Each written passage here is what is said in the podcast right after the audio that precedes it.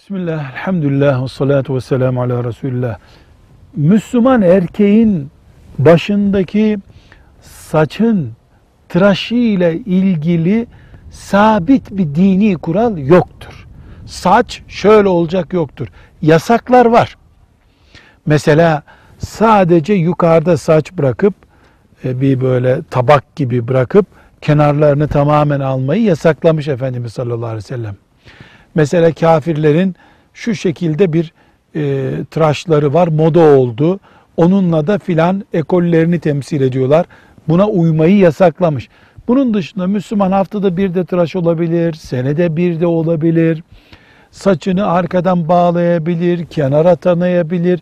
Saçın sabit bir emir edilmiş şekli yok ama saça bakın, temiz olsun, bitli bireli saçınız olmasın diye uyarılar olmuş.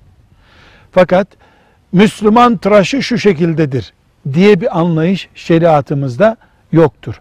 Son asırda e, alimlerimiz başı sıfıra vurmayı, çok küçük numarada tıraş bırakmayı bazı batılılaşma benzeşmelerinden dolayı tercih etmişlerdir. Güzel bir tercihtir, uygun bir tercihtir. Ama Efendimiz sallallahu aleyhi ve sellem saçınız hep sıfıra vurulsun diye bir emir buyurmamıştır. Ashab-ı kiramın uzun uzun saçları vardı. Başını sıfıra vuran da vardı. Velhamdülillahi Rabbil alemin.